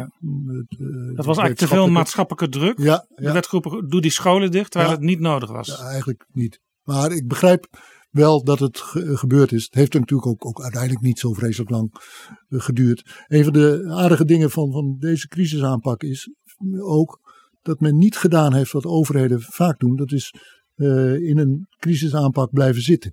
Omdat dat lekker is. Nood breekt wet en je kunt alle kanten op. Eh, maar men heeft op een gegeven moment gezegd, we, gaan nu weer naar, eh, terug naar normaal. En Ja. eh, we, monitoren. Dat is nu wel overigens een beetje het kritiek op het kabinet als het gaat om het in wetgeving gieten van al deze maatregelen die zijn genomen. Ja. Daarvan zegt de Raad van State, voor een te lange periode Ja. wil, wil het kabinet dat en dat moet niet. Nee, dat eh, kan ik, ik. heb wel mijn, mijn goede, goede oud-collega Wim Voermans. eh, eh, heeft zich nogal expliciet uitgelaten met kritiek over deze wet. En ik kon daar wel in belangrijke mate in meevoelen. Het, het, het, het, het, het is ook een beetje gek, eerlijk gezegd, dat je die wettelijke grondslag nu ineens nodig hebt. terwijl je eerder ook had kunnen maken. En, eh, we hebben toch een beetje met kauwgom en elastiek die, die, die, die, die, die noodmaatregelen genomen. En, Wat heel Nederlands is. waar andere landen precies zouden. Dit soort verregaande noodmaatregelen, dat, dat, dat, dat, dat moet eh, uitzondering eh, zijn. Dus dat, daar heb je hele specifieke bevoegdheden voor nodig. Moet je ook goed nadenken hoe je dat uitvoert. Ik, een van de fouten vind ik toch wel bijvoorbeeld dat, dat die, die BOA's toch maar een beetje eh, op, op het pad hebben gestuurd. Het begon eh, heel, heel licht. Ik, ik, ik herinner me nog goed een krantenbericht eh, over de eerste week. Er stond eh, dat, dat in Nederland 250 boetes waren uitgedeeld. En in diezelfde week in Frankrijk 390.000. Eh, dus dat, dat, eh, elk, land, Etatisme. Eh, elk land krijgt eh, het zoals hij het eh, wil hebben.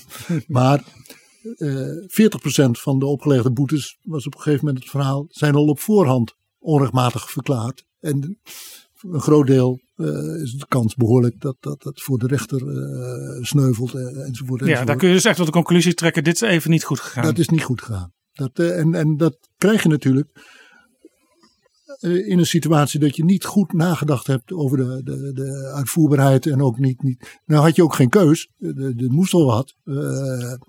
En, en over het algemeen heeft men dat natuurlijk toch wel netjes gedaan. En 390.000 of 360.000 boetes in een week. Dat is ook niet het, samen, soort samenleving dat we willen hebben. Eh, maar eh, je moet dat soort dingen, vind ik, eh, beter op hun consequenties doordenken. En, en, met name die BOA's, ja, dat, die, werden maar weer op pad gestuurd. Hun, hun vermogen tot zeg maar, eh, beleidsperceptie werd wel heel erg hoog ingeschat. Ja, en, en, en, en, en het, het, het is natuurlijk ook lastig. Het zijn geen beleidsambtenaren. Het zijn, zijn echt uitvoerders in, een- in een betrekkelijk bescheiden schaal. En die hebben een, een, een, ordehandhavende ja. eh, taak. en ze moeten plots een regel gaan toepassen die ze voor het eerst moeten Ja, toepassen. en, en bovendien eh, heel vervelend met, met ge- gebekte stedelingen. Of, of eh, je, je komt daar als boa en je ziet links een, een, een, een, groepje eh, 16-jarige meisjes en jongens bij elkaar. En rechts de lokale motorclub. Eh, en je moet kiezen waar ga ik op af. Nou, ik denk dat je naar links gaat. Ja. En ook mensen die in discussie gaan, want ze hebben iets Ja. gelezen van, eh, zoals het hier in Nederland wordt aangepakt, dat is helemaal niet goed. En eh, het zijn allerlei testen waaruit blijkt dat het anders moet. Ja, Ja. daar gaat zo'n boa, die kan daar natuurlijk moeilijk over in discussie gaan. Nee, die moet je, die, moet een hele heldere. En dan moet ook de, de, de opschaling. Dus als je je vinger uitsteekt naar een boa. Ja, dan, dan, dan moet je niet voorzichtig aangehouden worden. En dezelfde middag nog weer naar huis. Eh, maar dat, dat, dat moet in de categorie zware misdrijven, bij wijze Ja. van spreken. Er wordt nu een evaluatie gedaan van het beleid tot nu toe. Het kabinet wilde dat oorspronkelijk niet, want ze zeiden Ja. we zijn nog bezig met Ja. de brand te blussen. Ja, dan kun je niet gaan evalueren. Maar eigenlijk als ik u zo hoor, u bent nu zelf al een beetje Ja. hier ter plekke bezig met die evaluatie. Dat kan dus wel. Terwijl het nog niet is afgerond, kun je al wel evalueren. Ja, natuurlijk. En dat, ik, ik vond ook het argument van, van het kabinet niet erg sterk. Ik heb eh, in, in mijn boek een apart hoofdstuk eh, gewijd aan de meest gebruikte excuses.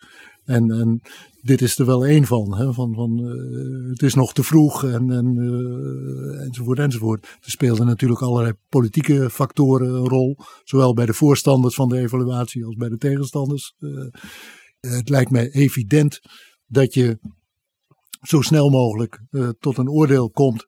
Dat hoort ook bij goed management. Kijk, als een manager van een raffinaderij gaat zeggen van ja, ik, ik ga pas beoordelen of het eh, eh, wel of niet gelukt is eh, wanneer het, helemaal klaar is. Ja, dan, dan, dan doe je je werk niet goed. Je, moet bovenop zitten en, En, en informatie verzamelen, dat goed beoordelen. Je moet het ook opengooien. En niet in de vorm van afrekeningen. Nee, nee maar dat, dat, dat, dat, dat, dat krijgt het nu een beetje. Hè? Dat, eh, en dan wordt het over de, de, het grote afrekenmoment van de verkiezingen heen getild. En, en ja, dat is allemaal niet verstandig. Het gebeurt natuurlijk ook niet. Ik kan me niet voorstellen dat het management niet eh, binnen VWS of waar dan ook al uitgebreid in kaart aan het brengen is van wat- is er goed gegaan. Ik hoop alleen dat het niet in, in de verdedigingsmodus plaatsvindt.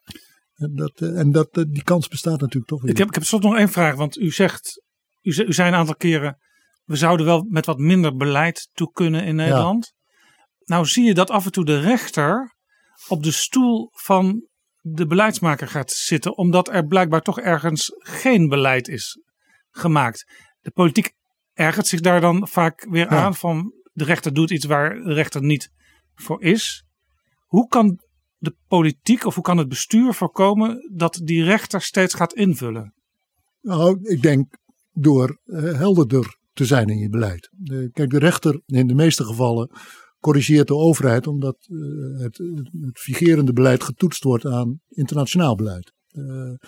Dan kun je op die uitspraken, vind ik, heel, wat eh, afdingen, maar dat is een beetje het proces. Je ziet dat men daar Ja. in Nederland erg eh, moeizaam mee omgaat. Men wil enerzijds graag eh, die, die op, op een hoog abstractieniveau die, die internationale idealen. En dan wordt er een, een verdrag gesloten met, met dat soort dingen. En anderzijds wil men heel concreet maatregelen X, Y en Z.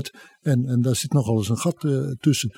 Je had natuurlijk in een aantal gevallen heel goed eh, wettelijke maatregelen eh, kunnen nemen. Die, die, die, die wat dat betreft wel, wel minder kwetsbaar waren voor de toetsing aan het internationale verdrag. Want je had bij wijze van spreken, ook als het over klimaat gaat, want dat is dan het belangrijkste Ja. voorbeeld. Je had al een aantal algemene beleidsmaatregelen kunnen nemen die je later nader gaat invullen. Dat had gekund. Nou werd daar ook eh, gezegd van ja, die maatregelen zijn onvoldoende eh, in het licht van. eh, je, je had, vind ik, en dat is ook helemaal niet, niet zo- gek, dat je toch nog eens even kritisch naloopt waar we ons internationaal wel aan gecommitteerd hebben. Want dat is natuurlijk allemaal. Kijk, het internationale verdrag voor de rechten van de mens is niet gesloten door mensen die, die het- klimaatbeleid in het Nee, achterhoofd zo, zo houden. zagen we in Nederland ineens eh, een enorm probleem met stikstof. We zagen een probleem met PFAS. Ja. En in België, in Duitsland, landen om ons heen, zagen we dat op dat moment helemaal niet. Nee, dat heeft mij ook eh, zeer verbaasd. Dat, eh, eh, en PFAS had nog nooit iemand van gehoord. En heeft inmiddels niemand meer van gehoord, geloof ik. Eh, er is weer een toverformule bedacht. Waardoor het, ineens weer weg is. Eh, Soms denk ik dat Ruud Lubbers nog leeft hoor. Ja, dit, dit is, eh, maar dit, eh, ja, dit, dit, was een hoogst ongelukkige, denk ik toch, vergissing van, van de staatssecretaris. Om met, met ineens eh, zo'n zo, zo maatregel te komen. Stikstof. Daar, daar heeft men natuurlijk ook geprobeerd om onverenigbare dingen met elkaar te verenigen. En, en dat, dat, dat, dat, dat, dat is op zich wel aardig van de tegenwoordige tijd. Dat je daar eh, eh, mee tegen de lamp loopt. Maar wat Nederland natuurlijk ook vaak doet. Dat is wat ze in Brussel zo prachtig goldplating noemen. Ja, Er wordt in Europa een afspraak gemaakt en alle landen gaan dat uitvoeren. Ja. En dan zegt Nederland, de meest extreme variant soms, Ja. moet van Brussel. Dan Ja. heeft men dus een legitimatie door Ja, te nee, nee. delegitimeren. klopt En helemaal. dan zeggen we, dus wij hebben het niet bedacht. En als je er dan even doorvraagt, Ja. dat komt dus dan vaak voor door bijvoorbeeld slimme jonge medewerkers in het Europees parlement van die pa- Europarlementariërs. Die zeggen, maar dat is helemaal niet afgesproken. Nee. Dat hebben jullie ervan gemaakt Ja. in Den Haag. Of dat zeggen jullie tegen Ja. de boeren, de Ja. universiteiten. En vervolgens hebben politieke leiders vaak heel En, eh, veel moeite om aan de burgers uit te leggen waarom Europa zo belangrijk is. Ja, ja, ja, ja. ja. En ze geven Europa eerst de schuld.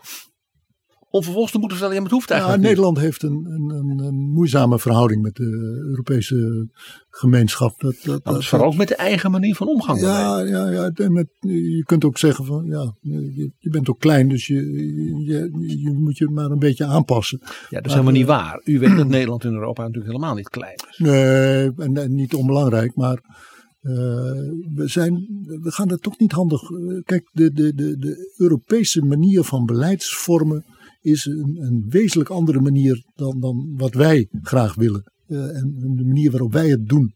En wij denken nog steeds dat dat de fout is van Europa. en dat ze zich moeten voegen in onze manier van, van beleid ontwikkelen. En wij zijn subliem, ja, tenslotte. Ja, Al vanaf de 16e eeuw.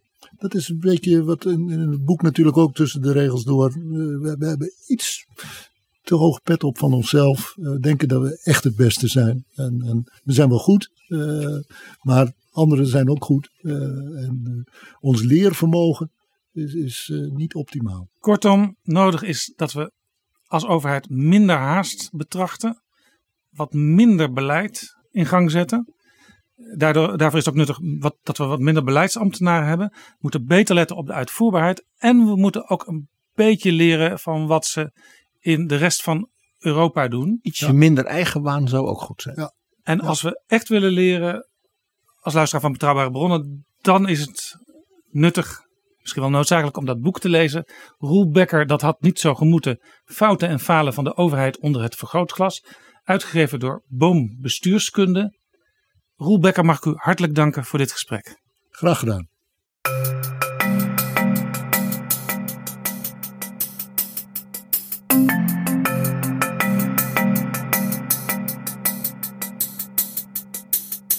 Zo, dit was Betrouwbare Bronnen aflevering 120. Deze aflevering is mede mogelijk gemaakt door We Nederland en door donaties van luisteraars. Wil je Betrouwbare Bronnen mede mogelijk maken? Ga dan naar vriendvandeshow.nl/slash bb. Daar kun je ook reageren op deze en andere afleveringen. Overweeg je Betrouwbare Bronnen te sponsoren of in deze podcast te adverteren? Stuur dan een mailtje aan Flip Kilian Adams, dat is flipapenstaart dagennacht.nl. Tot de volgende keer. Betrouwbare bronnen wordt gemaakt door Jaap Jansen in samenwerking met dag en nacht.nl.